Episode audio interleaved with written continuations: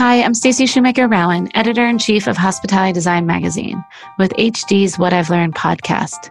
Today, I sat down with all three partners of Toronto based studio Design Agency Alan Chan, Matt Davis, and Anwar Mekhayech. The longtime friends, a fact that very much came across in our interview, discussed their beginnings working in restaurants and designing hotel branding before taking on sizable projects such as reimagining hostels with Generator and expanding a chef's vision with Momofuku. Our extensive conversation puts their energy and kinship on display as they detail how they came together, their studio's ethos 20 years later, and what's next for hospitality design.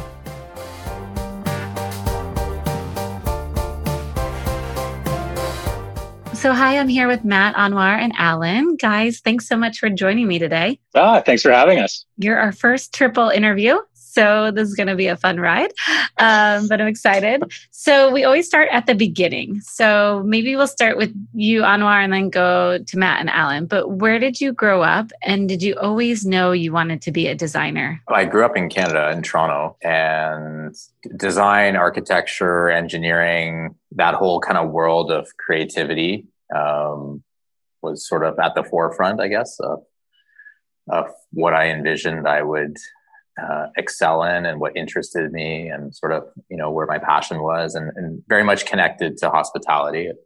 Uh, since I grew up in the restaurant business, uh, you know, my, my parents, uh, you know, started a vegetarian Middle Eastern restaurant in, in Toronto and they were definitely trailblazers at the time in the, in the late 70s, early 80s. So that was sort of my introduction to uh, hospitality and, and getting to know that world. And that's sort of where my personal passion always laid. And, uh, you know, we had some background in the Middle East with uh, hotels in um, so that there was, you know, so a bit of family history in hotels and it's always, uh, um, been my favorite thing sort of to travel and to, and to kind of create spaces. So I think in a nutshell, I think that's sort of what led me towards design and ultimately starting this company with Matt and Alan.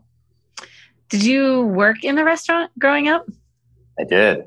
I did. I, uh, I used to, you know, at, at lunch, uh, in grade school at, at lunch, I would, I would race to the restaurant before all the teachers got there and then I would be behind the counter serving the teachers their lunch, and then I would race back to school and sit in their class. And and so it was from dishwashing to uh, serving food to all the way to basically taking over the restaurant, and then ultimately opening my own restaurant and helping my dad open a restaurant in Paris. Like, you know, at one point we had three restaurants going, and um, you know, over over 150 staff, and you know, it was quite a it's quite it's quite something to be a to be in the restaurant business. It's it's it's not for the faint at heart. No, it's not, especially in today's world. yeah. All right, Matt. Let's flip over to you. Um, where did you grow up, and was design or hospitality something that uh, you fell for early on? Yeah, yeah. Um, I grew up uh, just outside of Toronto in Canada, small little hamlet called Mount Zion. It was like four farmhouses um, in the entire time I was growing up, I, you know, we would always have like projects going. My, my dad was a, uh, had a technical headhunting company, uh, growing up and he would place engineers and fly in architects from all over the world and find them jobs. And I, I remember working for him when I was, I guess like in grade eight. And, uh, you know, people would be in and out every day interviewing and and doing all these things. And one day he was like, he stopped everything. He's like, okay, guys, we got to get the entire space. This place has to look amazing. He's like, we have an architect coming in. I was like, what? So at this young age, this celebrity nature of this architect coming in and how, how, uh, kind of hyped up this was, I guess kind of made an impact. So after that, everything kind of started tailoring into wanting to do, you know, design and, and I took all the courses in high school and then followed up in university, which is where uh, for studied landscape architecture, which is where I met Al. Um, worked for Anwar's family in the restaurants, which is how I met Anwar. Uh, and it just kind of went from there. Yeah, it's been, um, you know, practical, hands-on hospitality learning, um, but a whole lifetime leading up to design. Amazing. And a perfect se- segue to Alan. Alan, where did you grow up and was design always something that you loved as well? Um, yeah, I, I, grew up in Toronto as well. I grew up in the west end of Toronto. Um, and I guess, you know, from a, from a pretty young age, um, was always very much into drawing. Uh, I remember drawing, um, and I don't know if if if you recall this, Stacy, but there was a TV show called Battlestar Galactica, like back in the back in the day, and uh, I was a big sci-fi nerd, I guess. You're dating and, uh, yourself. Yeah, I know, no kidding. and uh, so I would, you know, at school, I would be drawing all these battle scenes from Battlestar Galactica on paper, and um, always had a passion for drawing and and sort of art. Uh, actually, more drawing. I, you know, I think I developed my my passion for art at a later age, um, but I always loved drawing when I was a kid. Um, and that kind of just evolved into you know what should I do in high school? Uh, you know, I had a big passion for drawing, and I had a friend uh, in high school whose father was an architect, and so I just wanted to know what the profession was all about. So you know, uh, it was a good friend of mine. So you know, I, I, knew his dad, and I visited his office a few times, and um, thought it was really cool. I saw these little models everywhere, and these these cool drawings on the wall, and uh, so I decided that architecture was something that I wanted to pursue. Um, so I think you know at, a, at an early age, really had a passion for it. Um, but at the same time, my parents were in, in the restaurant business as well. Um, so you know, Chinese restaurant uh, in Etobicoke, um, which is a suburb of, of, Toronto, and so I grew up in that industry as well, uh, working much like Anwar, you know, just washing dishes when I was a kid um, to packing food and then eventually managing the restaurant, but all like summertime uh, jobs. Um, was never really a full time job for me. Um, so that's, you know, I cut my teeth in hospitality, I guess you could say at that young age. Um, you know, my parents owned that restaurant for a number of years. I never really, after university, I never really went back and just uh, kept in, in design. That's where I met Matt in university as well, like he said. Uh, and then I went on to do my master's in architecture at Columbia. Uh, and then, you know, after that, you know, everything's history and we all, you know, started a company together and here we are 22 years later. so what brought you guys all together? So you met each other, Matt and Anwar, you worked together, um, Alan and Matt, you went to school together. So what was that moment when you all decided, hey, we should open up our own thing? And what did you want to create? I, I think when when we started it, it was for me at least, it was very much centered around me opening my own restaurant. So that first project of um, creating a restaurant in Toronto that was that I had a vision for. I had just raised the money for it, and then having you know met Matt, and then sort of us all getting together and me wanting to create a space, but wanting to also be the designer. Um, I think both of you or one of you was you guys were working at a at a, a hospitality design firm at the time, right? I I can't remember if you both were or not, but you know, so I knew I knew that I that you guys were going to do the technical sides of the things that I didn't know, and I knew what I wanted to create. And I asked Matt if you know he would start a company with me, and uh, I was going to be the first client in my eyes, and uh, that's when I got introduced to Alan. I mean, I, I think we had maybe met once before that, if that, because um, you guys uh, were working on a bar at, at, my dad's restaurant or something. I think I think we yeah. worked on we worked on a bar. We worked on Cousin in the Kitchen, which was your dad's restaurant. Uh, worked with your dad, and um, I, yeah, I you guys Matt, designed this horrible bar that like yeah, it was terrible. It was, it was that was, that was technically our first project. That was the first hospitality project. It was so so ergonomically incorrect. It wasn't even funny. So. that was your dad's was, direction. It was like a six. it all starts with the client. It all yeah. starts with the client. Yeah, good good clients make good design. Matt's still blaming the clients. I love it. And uh, it was like a six foot long bar or something like that, and it had these terrible blue lights, uh, the pendant lights above, if I recall correctly. Yeah, I think you picked those out. I think I probably did. um, but yeah, no, no, same same thing. And I, I think that you know Matt and I had met in, in university, and I guess Matt's kind of the glue, really. I mean, he uh, he kind of brought us together. Um, I think at the time Matt and I had been working on just like we did we had no idea about business and you know how to start a company and and we had been just doing random small projects like kind of MacGyver kind of things here and there after we graduated from school. We had worked under the guise of a, a name called Precipice Studios, which we later adopted as a company, um, which I think was a landscape publication uh, from U- University of Toronto. That it kind was of supposed to be, yeah. it was We supposed to be, started and we Yeah. kind of uh, we kind of annexed it to do a couple of small competitions and stuff like that. So we were working together on small things, and um, when I met Anwar, I was in New York at the time, and I think Anwar, I think you you, you guys came down to visit me, didn't you? Yeah, we did. You were at Columbia, and Yeah. Matt basically begged me to to let you into the gang, and so that- that. so then, Uh, yeah, they The came truth comes out. Yeah, yeah, yeah, there exactly. we go. uh, they came down and we, we started talking about it and it, you know Anwar wanted to open a restaurant and I wasn't around so he basically he and Anwar because I was at school and he and Anwar basically worked on the project I actually didn't have much to do with that project um, and then I think you guys did the Other branding run up a good, you ran up a good bill there. that was after it opened though Yeah. that was after it opened uh, and then I think we actually did the that was our first branding project too I think we uh, we designed the cards uh, for that project and came up with a name for it so uh, that was our first holistic uh, ID branding. 1998. Of course, we never got paid because the client never paid us. Oh, it goes back.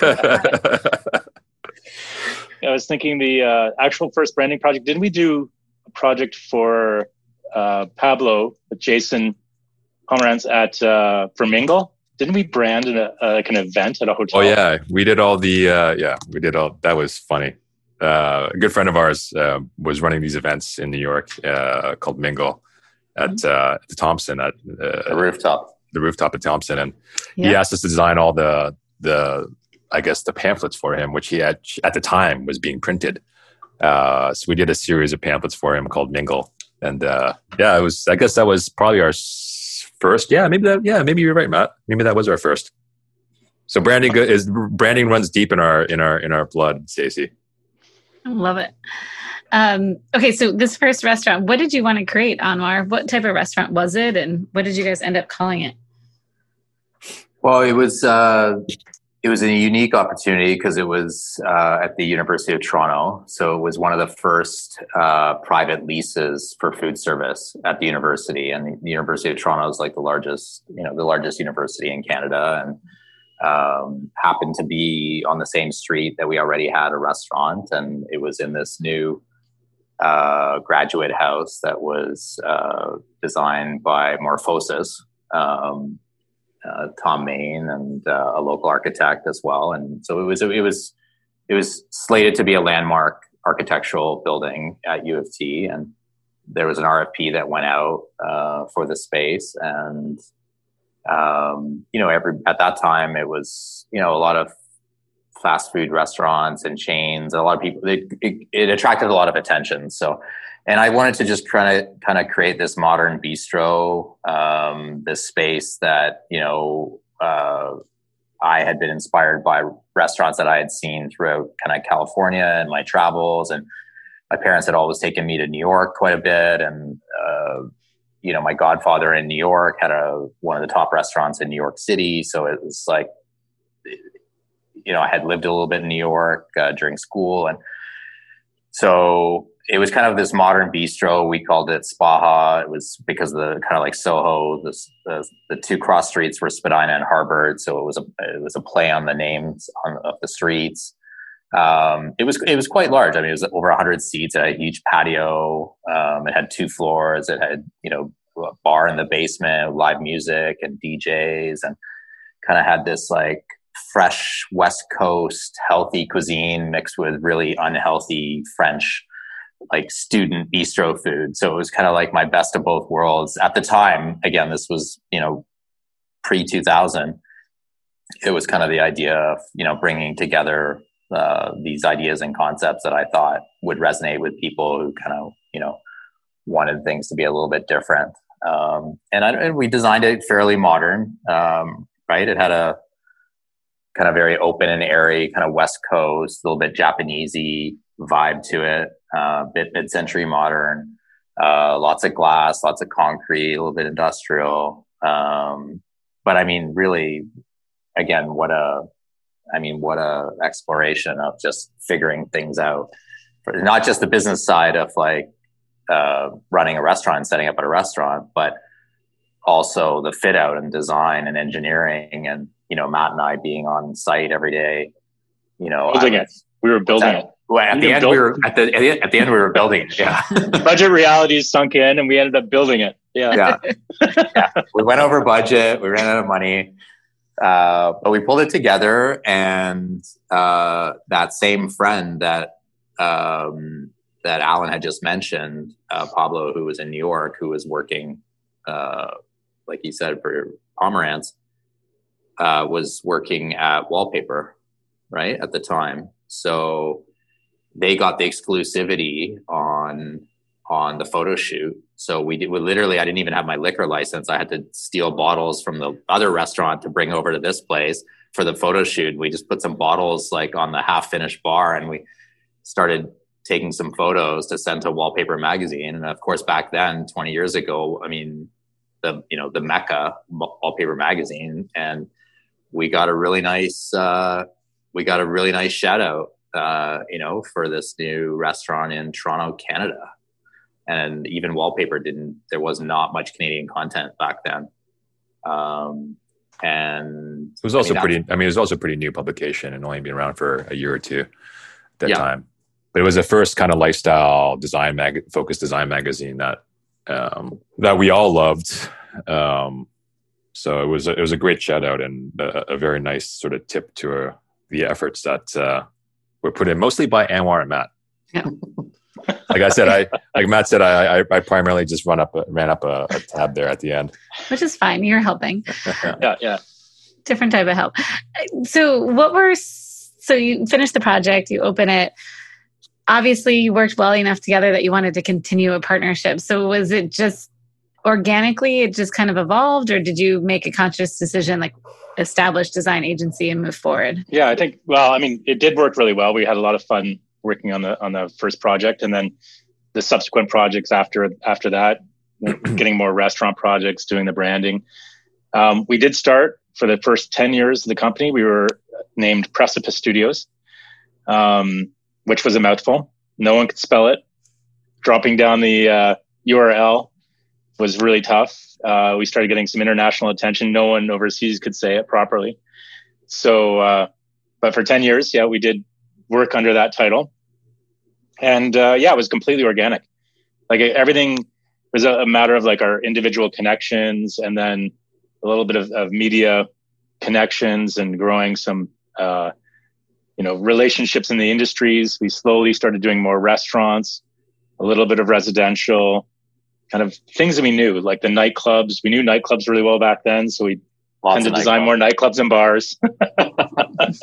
we were kind of experts, if you would say. Yeah, it was. It was also more like a lifestyle, and you know that sort of the. I think we all have a very entrepreneurial uh, uh, mentality when it comes to achieving things and you know it, you know after we graduated from U of T you know I think Matt you went out to Vancouver to be a slave for some landscape company. And then it's called tree planting. and then uh, I, I, actually got a job, oddly enough, at an interior design firm here in Toronto, um, who was a, a, hospitality designer. And so I worked there for a year, and then I got a, Matt, a job, a, Matt a job there.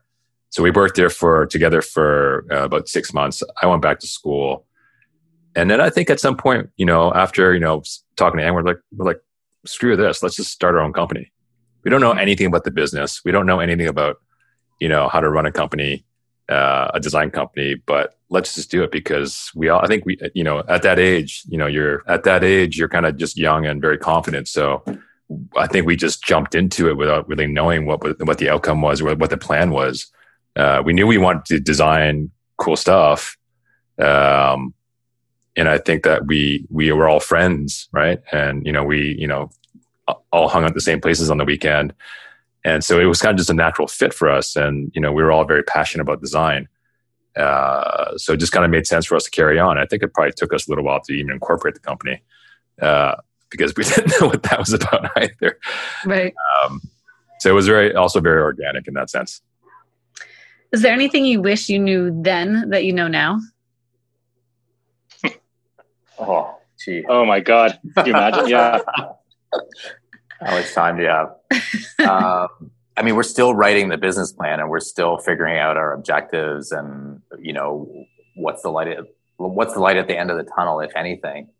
Um, I think, you know, I think maybe we lacked structure. Like it's taken us a lot of years to figure out structure and to put sort of, sort of objectives and policies in place. But again, when you start off just as three friends and then, you know, I can't even remember who our first employee was or how we and then to now fast forward where you're you know you're getting close to a hundred different you know people uh, designers ops teams uh, you know it's just a different reality. So it's it's you know we i think we've learned a lot but i at the same time too i wouldn't really like i love that exploration. I love that like figuring it out side of things. You know, I mean, it, it would have been good maybe to have you know a better accountant or a better lawyer or you know it took us over 10 years to figure out we need a publicist and you know you've got to do your own marketing and all these things. So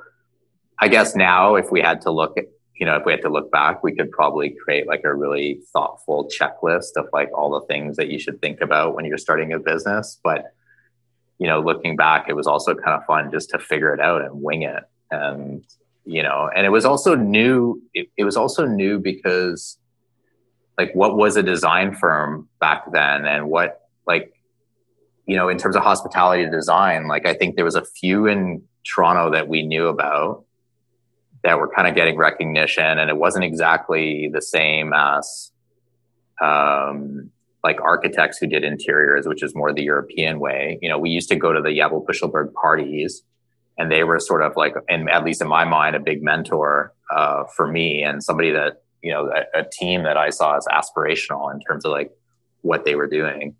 Um, so it, it, was again, it was really organic, and it was like like Alan said, with wallpaper just starting and design becoming so prominent, and like you felt like you were part of a movement in a way, or part of like starting something new, and and I and now I even look at how many great designers there are in Canada, and they're really you know it is there's great schools here, there's great design firms that I think have touched hospitality all around the world, and uh, hopefully we're one of them. I think we are.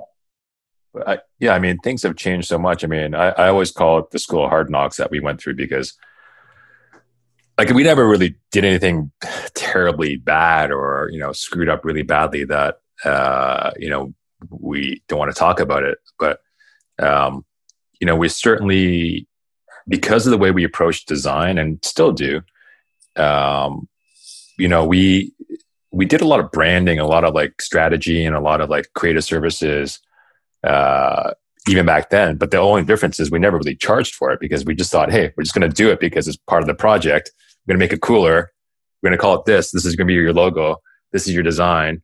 You're going to have this kind of marketing like flyer, you know, and you know, for sure we we didn't get paid for it. I mean, that's the we, bad part that you're talking about. We that's the bad part. Think about that again. Yeah, that's that's the bad part. No, it's a learning experience, right? I mean, it all goes back to the learning experience, and I think that you know it's it's sort of guided our way. I mean, now we're definitely charging for it, but uh, sometimes, uh, but it's it's really it's really something that you know I think, like Anwar said, if we had knew like all these things we probably could have fast tracked our career.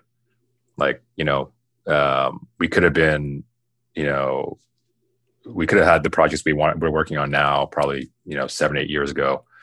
Um, because I think there's a big, you know, there's something to be said about, you know, working for somebody and learning that way. But, you know, the experience and the journey that we, the three of us went through in terms of, you know, creating a company and, you know, learning from, you know, our errors and from colleagues and from people in design and kind of doing things our own way, uh, I think has crafted the spirit that um, kind of defines who we are. Right. So, uh, luckily enough, we haven't done anything really bad in the past 22 years, but, uh, so that's, that's kind of the my learning experience from, and takeaway from the whole thing. I think the, the word that you would use now without us ever knowing is disruptor. Like we kind of, we were outside the industry coming in from different angles. Um, I think a lot of the the fact that we didn't you know, come up through another firm and then splinter off.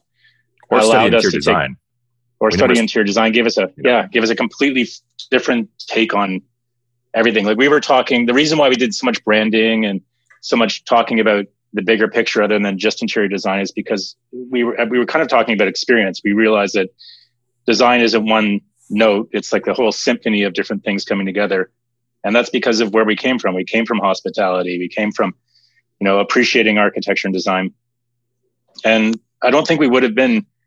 I, I'm going to disagree with you on this one, Al. I don't think we would be where we are today had we come up a conventional route. Like we we really got a chance like projects that we'll probably talk about in a bit like the generators where a completely different vantage point on how something should be done um, i don't know if we would have came to that solution having been you know fully mentored or fully cultivated in another firm first a lot of people have one partner right um, but having multiple partners is more challenging i would say for most so what makes the three of you work so well together Right. I think I, I think what it is is uh, relates a lot to values and uh, having similar values. But what I was saying is that our friendship, I think, is very much you know the partnership is rooted in that friendship and that kind of mutual respect.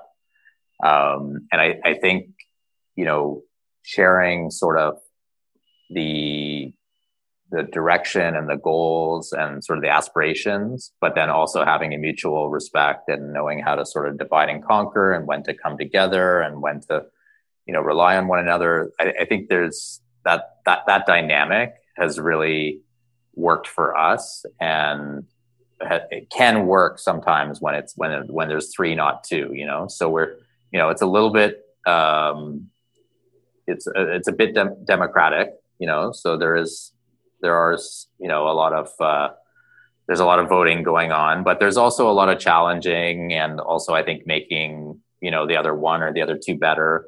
So you know just sometimes it works. Like there's just a nice dynamic to kind of you know get through the decision making and you know and you see that on pro- projects but also sometimes you know when it comes to running the business mostly it's it's like the three of us kind of holding the reins and kind of steering the ship.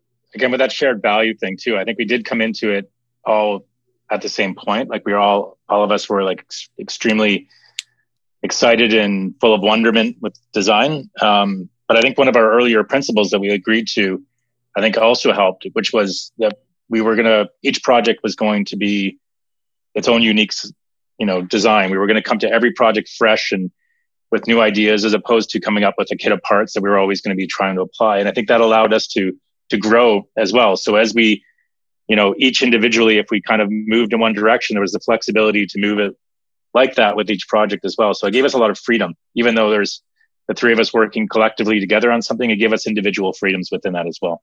What do you think are your each other's strengths? Like Matt, what do you admire in Alan and Anwar and vice versa?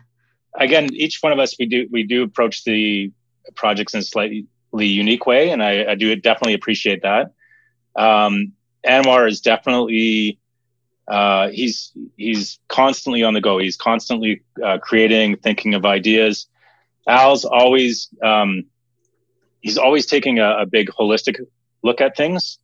So uh, the the combined energy of like Anwar's like phonetic energy and Al's kind of calm energy, I think I appreciate the collection of those two things as those worlds kind of revolve around each other as a as a like a Tasmanian devil shitstorm? Is that well, yeah, I was thinking more like you know two planets revolving, but it's you know whatever however you want to put it. Um, no, I, I I definitely appreciate Anwar's intensity and his uh, his dedication to things he puts his mind to and, and things that he feels passionate about, which I think is has been you know for all of us we bring different things like Matt said and um, that sort of drive and intensity has certainly helped uh, us build the business and the company.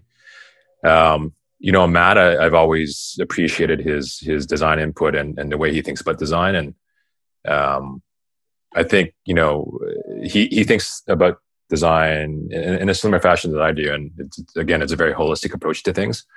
Um, and again, you know, you know, if I were to coin it up, you know, Matt's a super nice guy and always empathetic to you know his fellow humans. So uh, I think that's a, a, a huge quality that's that's missing today. So uh, I certainly appreciate that. I appreciate being the Tasmanian devil, the, the, fireball of energy. Be um, your new logo.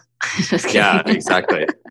Um, but you know, the, I think I think having that kind of energy is what I then appreciate about Matt and Allen is that they help ground me in many ways, and they help uh, kind of you know settle the storm sometimes.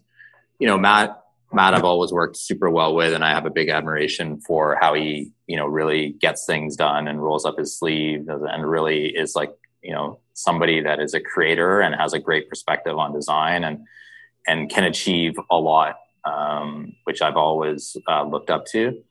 And Allen is, you know, very pragmatic in his approach and his sensibility, and very structured. And and and again, I like that. And I think in again to their analysis of me, I think both those traits are really good kind of yin to my yang in that regard.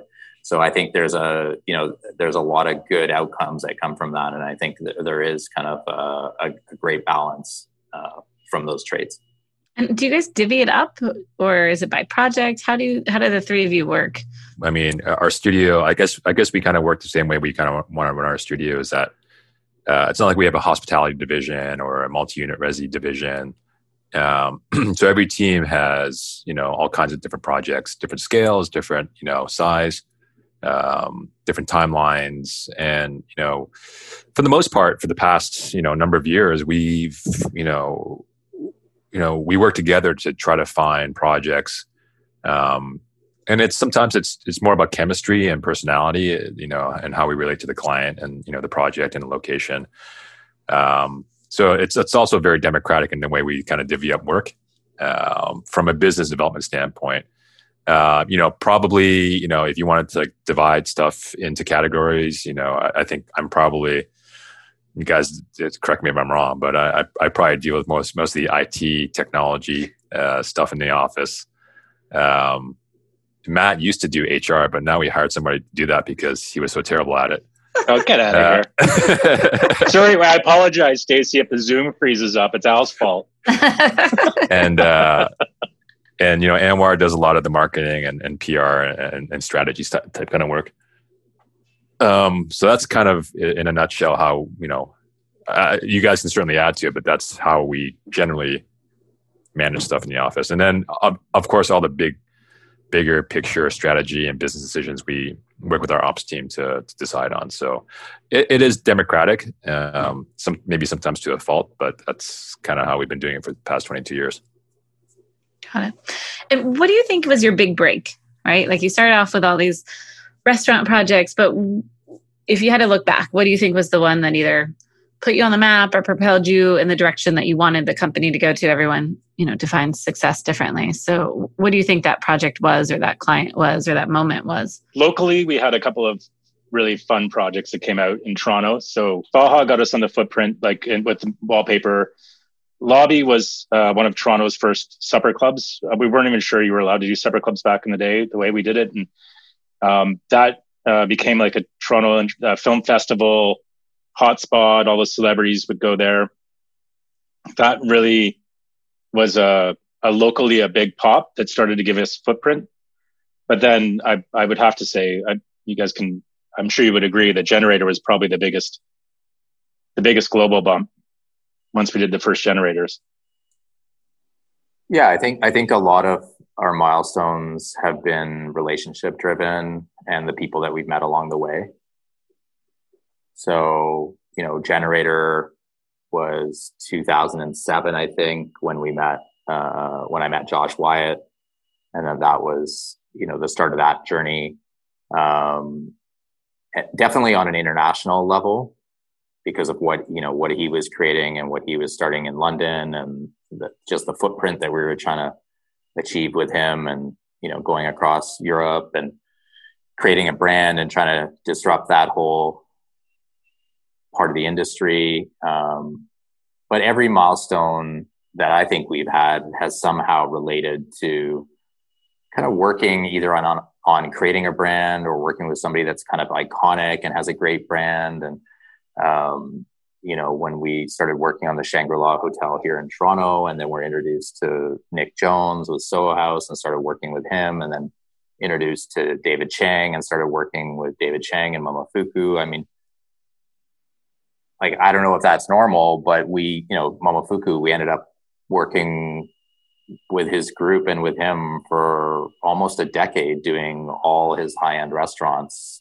when we started thinking about generator you know it was like airbnb uber like all these things were being founded like back then. And it was you know this whole sharing economy and this whole like what is a hostel? What is a boutique hotel? How do you bring hospitality into a concept to like really ground it and make it give it purpose and you know and, and attract you know different dem- demographics? And like it was just an explosion of brands. And um, you know and then membership clubs with Soho House and then the Hoxton and it's like it's just like it's just layers and layers of all this stuff happening over the past kind of you know 15 years. And then i think we rode you know we rode our own individual waves uh, as design agency kind of attaching ourselves to different clients and kind of learning how you know what they were doing how we could participate in that conversation how we could make things better how we could design things and i think people loved working with us also because of what matt was saying about how like we didn't have a style you know it wasn't you, you weren't prescribed it wasn't prescribed like that you were going to get X, Y, or Z when you worked with us. It's like we really valued the journey and the exploration of design. And we wanted to really have an open mind as to like, let's create something together. And it could look like anything. It didn't need to look like a design agency project. It didn't have to have our stamp or a style on it because we didn't even have a style or a stamp. We were just, you know, it's, you know, good design is good business has always been our kind of mantra. And we teach our designers to respect the dollar, respect the brand, respect the purpose. You know, like we love the aesthetics of design and we love the art of design, but we really hammer home that it's like it's it's we're part of a bigger plan. We're part of a business plan. We're part of a, you know, it's design doesn't create everything. Like it's just one of the pieces between, you know, the staff, the culture, the music, the marketing, you know, so many different things. So um, I, think that whole generator journey and back to your question about milestones, like it was really working with some of those iconic brands, developing some of those iconic brands, working with some of those visionaries and leaders, um, you know, meeting with some of them, uh, you know, watching what they were doing and and trying to attach ourselves to great clients. I mean, that's Matt mentioned that before. We're only as good as our clients, and that's something that we've always held true.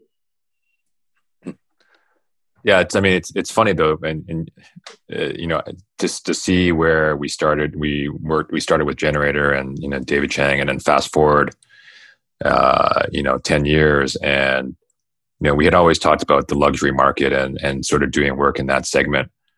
Um, you know, we had a lot, and we had a lot of hurdles. I mean, you know, we we were known for at that time we were known for doing a lot of lifestyle and you know, like the, the generator work and uh, our F&B stuff. And, um, you know, we had some brands tell us, you know, you guys are great at doing lifestyle, but yeah, you know, you, you can't do lifestyle and luxury at the same time. You know, it'll just never work. Um, and so we worked really hard to sort of change that perception of us. And, uh, you know, I think the value we, we bring is that we, we can do all different types of segments, uh, you know, from the micro hotels to the lifestyle to luxury. Um, so really, you know, what's great is that our our office and our studio know how to do all that work. Um, and you know, it's it's it's partially because we we kind of designed it that way. We wanted to make sure that we could bring things like luxury into segments like generator that never had luxury before, and that you know the hostel industry, um, and then bring some of our le- learnings from lifestyle into the you know luxury sector. So I think you know for us it was really kind of interesting to see how uh, we could you know you know get into different segments uh, in a way that even though there are people that you know said that we couldn't do it um, i feel that one of the things that we, we we just never gave up and you know now we're doing work with uh, ritz st regis you know the penry brands uh, so it's it, you know we're doing also a lot of like you know uh, uh resort work so it's it's an interesting kind of segue to to, to kind of go from to see where we were at, where we were at 10 years ago and to kind of see where we're at now. So, so many questions off of this. First, let's start with generators. So, for those listening that might not know, it was a Hostel brand that finally put design forward um, with you all um, helping to lead the charge. When you when you first met Josh Wyatt of Patron Capital, um, who was leading it back then, um, is now with NeueHouse. Um, what were you surprised that it was such an underserved market? Because I think what you're touching on is really important. Is that from when you guys started to now, you know, design has become more um, more accessible, right? Um, no one would have thought to put design into a hostel, at least the ones I stayed in when I backpacked, but back in the day. Um, but you know, what was that process like when you're handed or first talked about this brand? You know, were you surprised that it was such a blank slate, or were you excited? You know, can you go back to those kind of first moments and you know how you approached that project, and then we can get to some of the other projects you mentioned.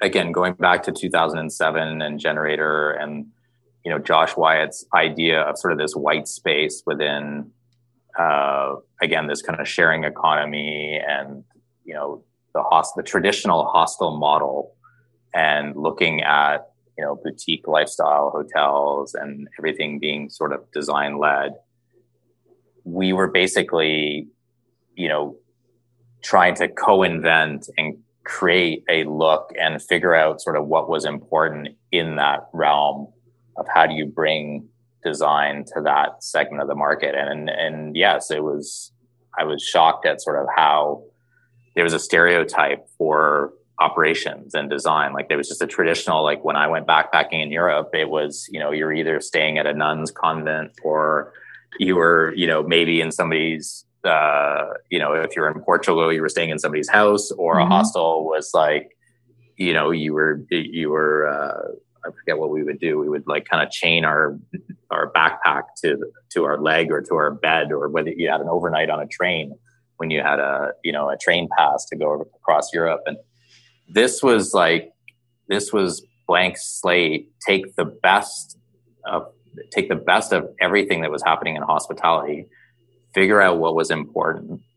Um, it was and the other thing is it was early stages. So even boutique hotels and the expression of a brand in the boutique hotel world like this was all new. Like it was all you know we, we came up with this slogan for generator like urban design led hostels. And design led is something now that i feel is like so overused. You know everything's design led and but then when we were thinking about it you know in 2008 2009 it, it was just you know, we were talking with Josh and it was like, okay, we're going to go to the best urban centers. We're going to find up and coming areas. We're going to really, you know, it's not going to be boutique. It's not going to be small. We're going to do this at scale.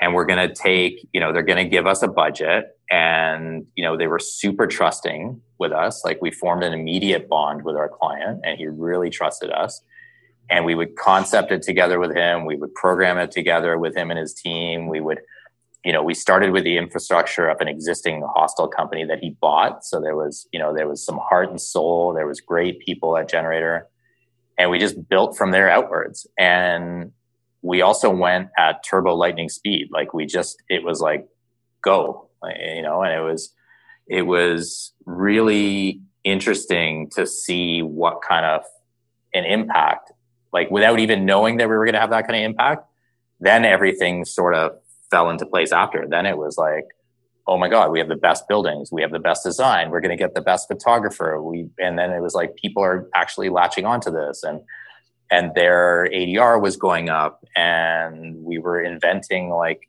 the programming of like how people should share spaces and how they should cohabitate and what the check-in process was and and I feel like a lot of those conversations were not happening at the time, but we were we were we were unraveling all of them, and we were relating it all back to design, and it was all about the experience. It was all about the guest journey. It was all about the touch points, and we layered in the brand. We we helped with a lot of the branding work. We were always there. You know, we were their true creative partner for over a decade, and I think you know a lot of designers maybe don't even ever have that opportunity to do something like that. And I think we were really uh, fortunate to have to be able to create something you know, like that, and to help to help build it into something. You know, it was it was really truly unique. Well, that and also then Momofuku. I mean, you got that chance twice with two pretty amazing brands um, to evolve. So, I mean, to work with somebody like David Chang and um, you know his team, you know, where what do you what do you think you all brought to the table that continued that successful collaboration um, with David? Um, and how did you take what Momofuku was and help, as you said, co-create, you know, and evolve it over the years?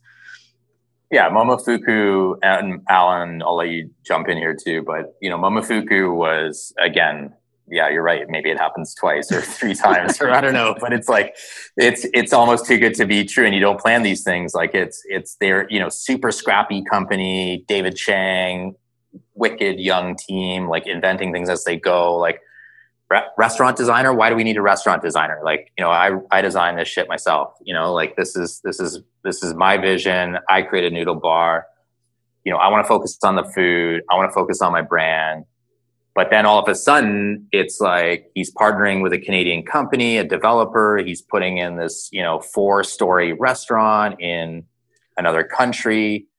And you know you need a design partner. Like we really become the partners like of the of the brand. So to that degree we you know we just kind of figured it out. We we didn't over design it i think i think that's where our sort of uh our humbleness in a way plays in is that you know you can some you can often smother a brand through design in ways I think we were very exploratory. We're good listeners. We kind of evolved it with him and his team. And he, he really trusts his people too. And he had great people working for him. So it was kind of like, okay, like I want these things in these places. And what I really care about is the food and how things are going to operate. But you guys like make sure that the design is on point, but don't fuck it up kind of thing, you know? And that was truly to the extent of like what the, the direction is that we would get from him and there, there's a lot of you know clients that give you a lot of feedback and are super involved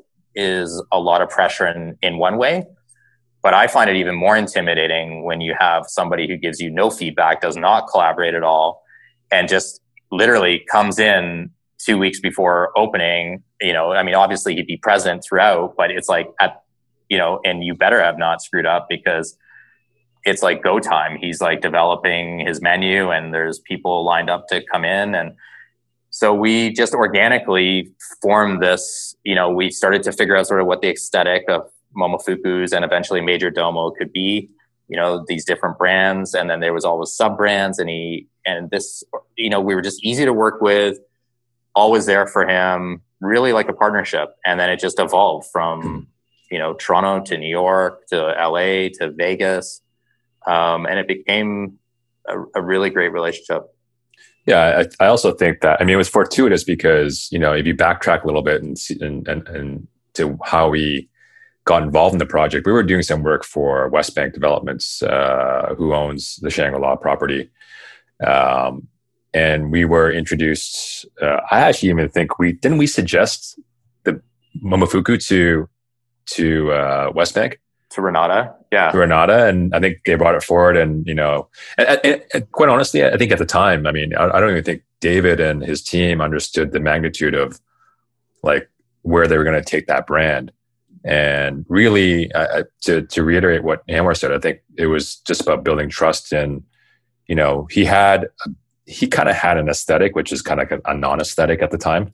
Um, so we kind of took that and ran with it and made it all about the food and the presentation and having experience, you know, with restaurants and operations, uh, you know, in our previous lives, um, we really understood what you know how operations could affect the overall delivery and presentation of the food. So we kind of concentrated on the back of house, and then came out from there. So everything kind of revolved around operations and you know how David wanted to present the food and you know what the food was all about.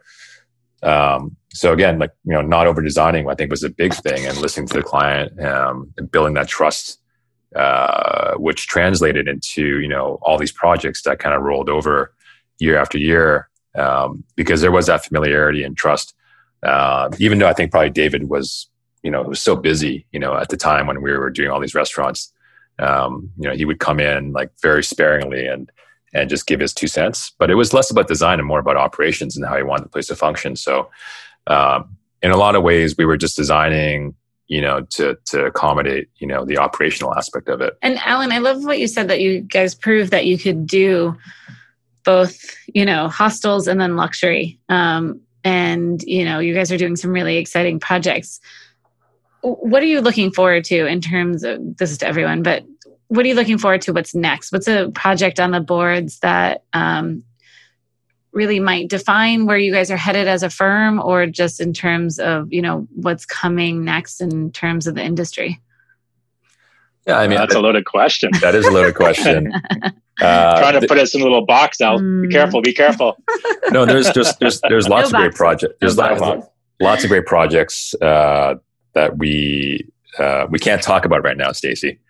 Uh, no, no, I, I think really our, uh, my, my, personal goal is to, uh, you know, we, we've worked with all the, you know, all the brands, uh, all the big brands, you know, small independents.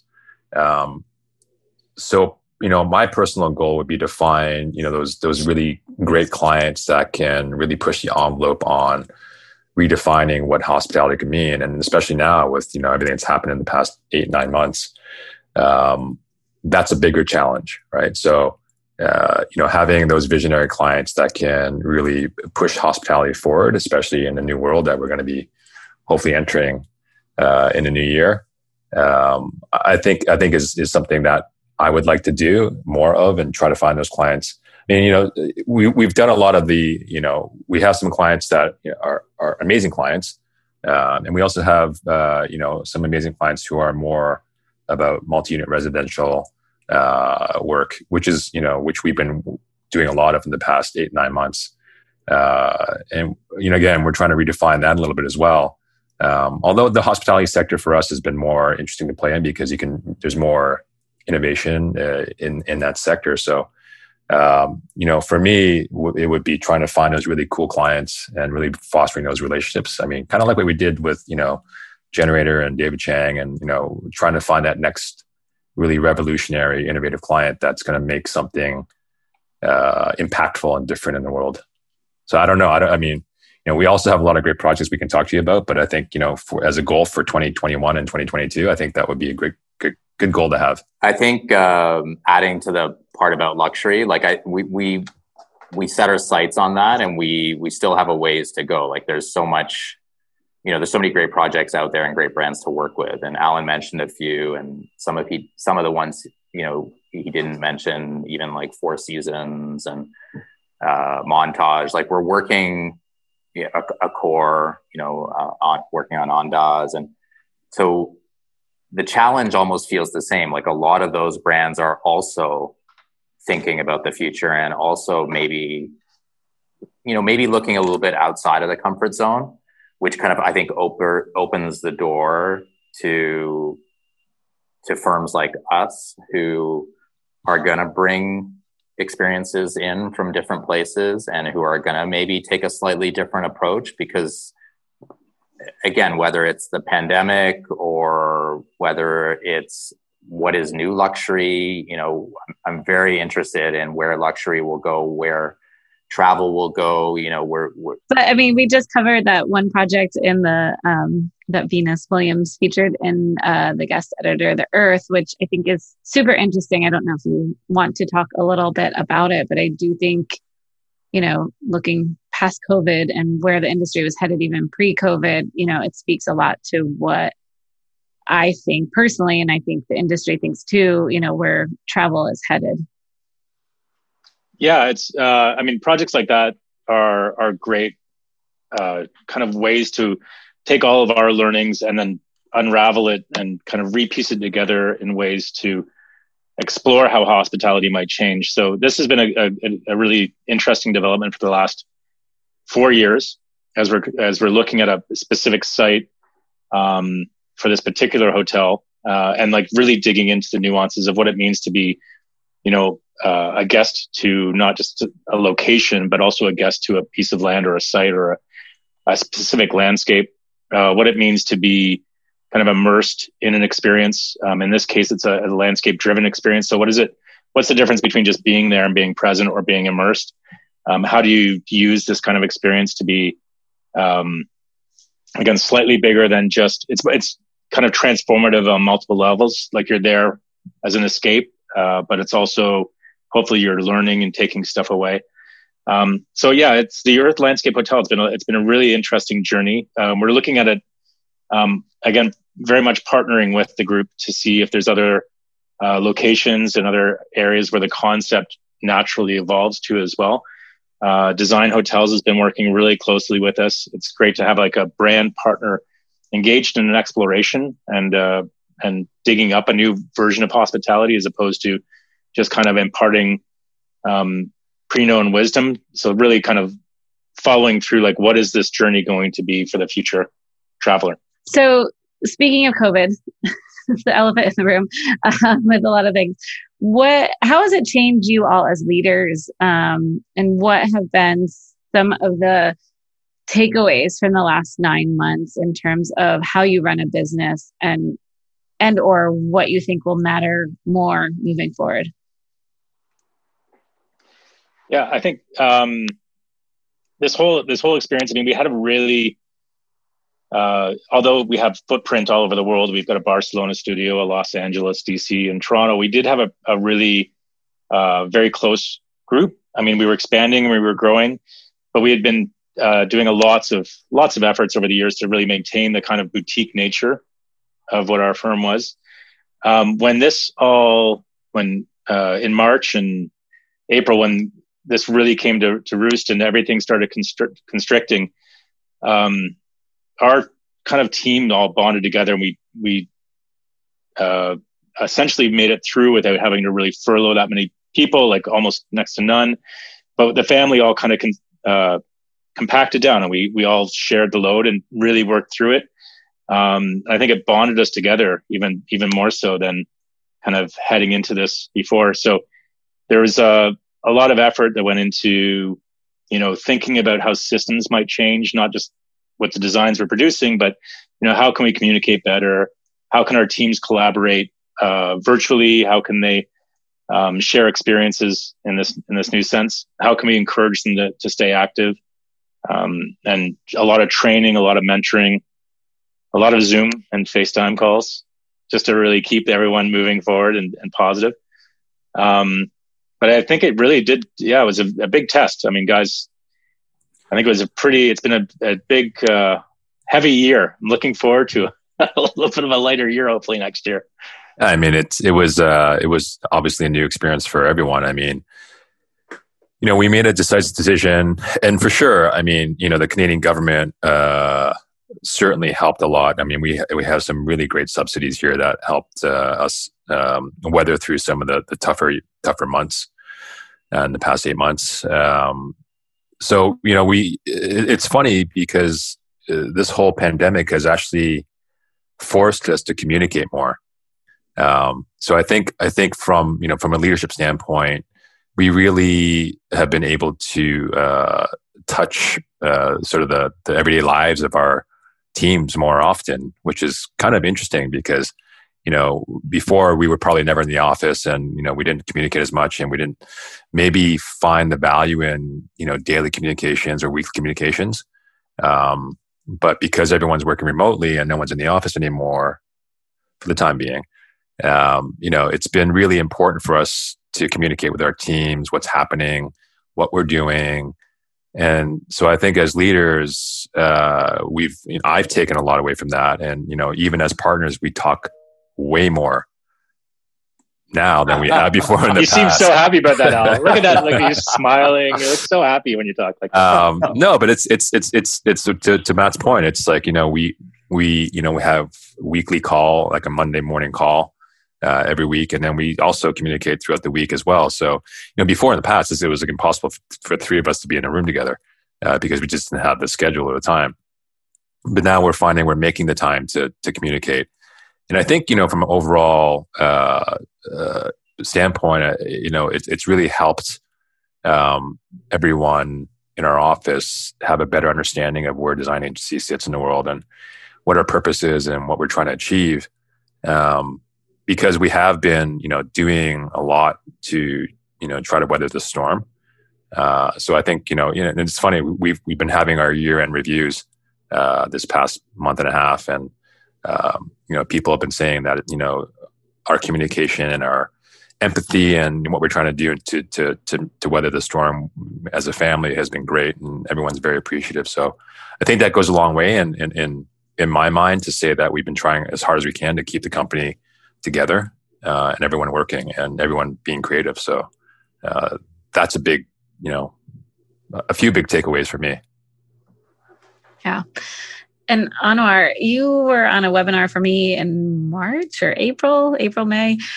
Yeah. Seems so long ago, but seems like yesterday at the same time. Um, and you said something that really resonated with me that I've stolen a couple times. So thank you uh, along the way. No but that you, and I think it's, it, you know, speaks loudly to how you guys grew up in this business um, or your projects um, for the last 22 years but that we went from the share shared economy to the safe economy. And you know that people had to start thinking about how to first get people back and then to bring the experience even make it more meaningful post covid do you still feel somewhat of the same not you know six months later eight months later or what do you think will continue because I know there's a lot of things that had happened, you know, immediately for COVID and then, you know, shorter term and then longer term. But what do you think will stick around or that, or will be a, you know, a new wave um, after COVID?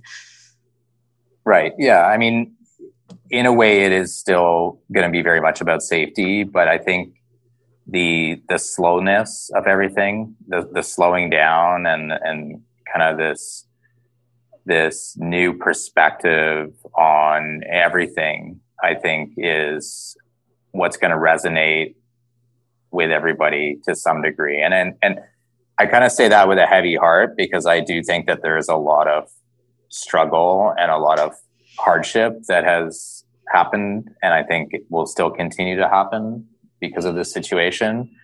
But when I look at our industry and from business, and when I try and be optimistic, you know, I'm, I'm, I'm, I'm seeing things being more purposeful, and I'm hoping that sort of efficiencies and a new perspective on how to still have purpose and still be effective can be done in a much kind of slower way, you know, smaller footprint or less of an, a footprint in a way way. You know, when you want to think about sustainability, when you think about our industry and you think about, you know, not saying that travel should go away, but just like everything being a lot more meaningful.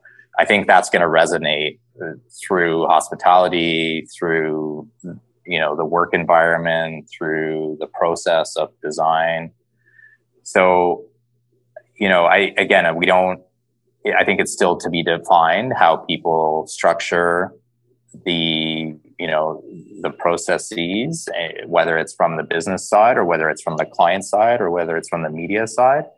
But i think there is going to be a, a, shift of priorities. And uh, you know i think those priorities stem from people just thinking like hey you know life is short and i don't know what tomorrow is going to bring. And you know unfortunately not everybody is as fortunate as some others. And it's you know very uh, diverse and very fluid a world that we live in. So I, I, think i think that will have an impact on how we get things done and and how things how people want things to get done.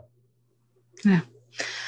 Very well said. So one quick question before our last question kind of a lightning round. What um what inspires you or how do you find inspiration or what motivates you can you know especially still in lockdown but just in general uh, to get up and you know do what you do um, every day other, yeah. other than your your your news releases and hd expos and stuff like that yes Obviously, except for everything given, that right? all of our content that we put out but besides that besides seeing my face probably way too much what what gets you up each day yeah, I think I think Anwar, you hit it right like perfectly. I think purpose. I think kind of discovering and thinking about what the what the new things will be, the purpose of uh, and the purpose of design. Um, you know, the the entire studio itself and and coming through things. I think every every morning. That's very you know you you want to reach out and do that.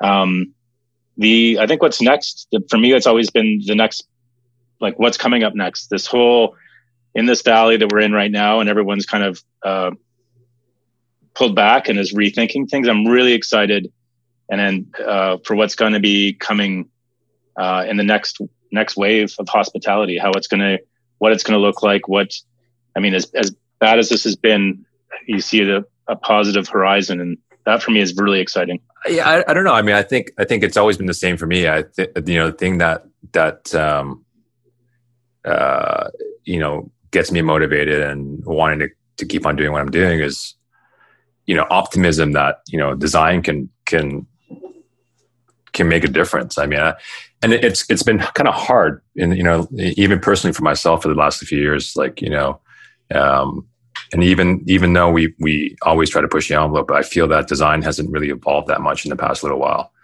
So I think the optimism that I have that design can always change and something new can happen consistently is what you know what what makes me get out of bed and want to come to the come to my small office now uh, and and and try to try to make that happen. I mean, I, I think without that, I you know I would probably just retire and sit on the beach all day.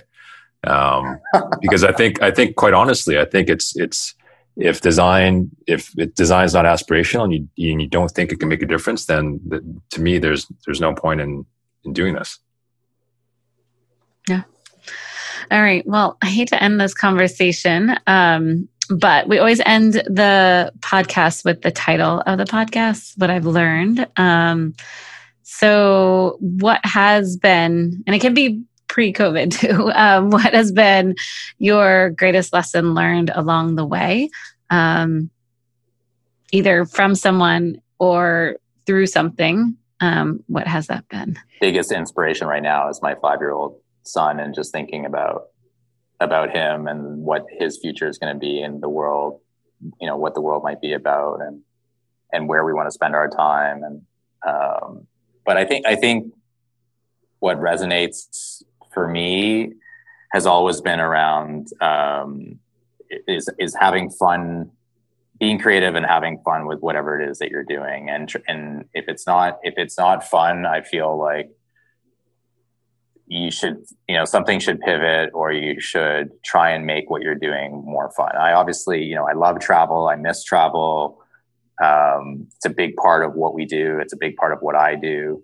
Um, you know, but I think I think there's again, if you if you can if you can channel good energy and and surround yourself with good people that you know kind of want to go on that journey and have fun and and and that's sort of the underlying uh, you know not main reason to be, but I think people lose sight of that, you know, and um, I think if you have a lot of that in your in your daily life and in uh, in your work, then it it it kind of pays itself back. We, uh, I mean, we always tell tell our our teams and our our, our colleagues to you know really keep your eyes open, really learn from every, everything's a learning experience. So when you're dining at a restaurant, you know don't just look at the table like the table or the decor but really feel what the room feels like um, experience being there and and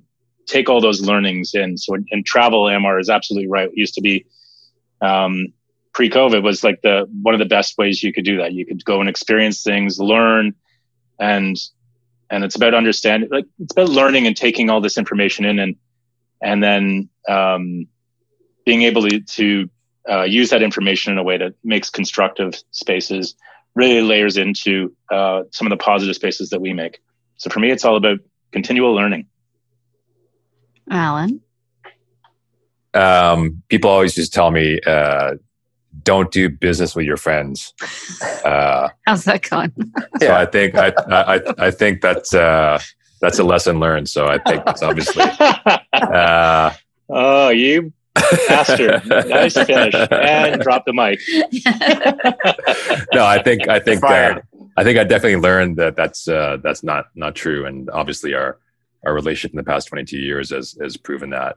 Uh, so you know for sure, uh, I'm proud of what we've achieved and uh, our friendship over the past 22 years, and looking forward to maybe not that many more years, but uh, you know, exploring the rest of our careers together and seeing where it takes us. Thank you guys so much for taking this time to chat with me. As I said, I could continue to chat with you guys forever, but in sake of time, I will end it here. But always been your biggest fan, so or your biggest fan of all of you. So thank you for taking the time to chat with me today. Thanks, Stacy. Thanks, Stacy.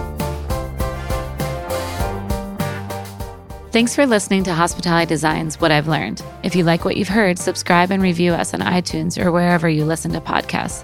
You can find full episodes and transcripts at hospitalitydesign.com.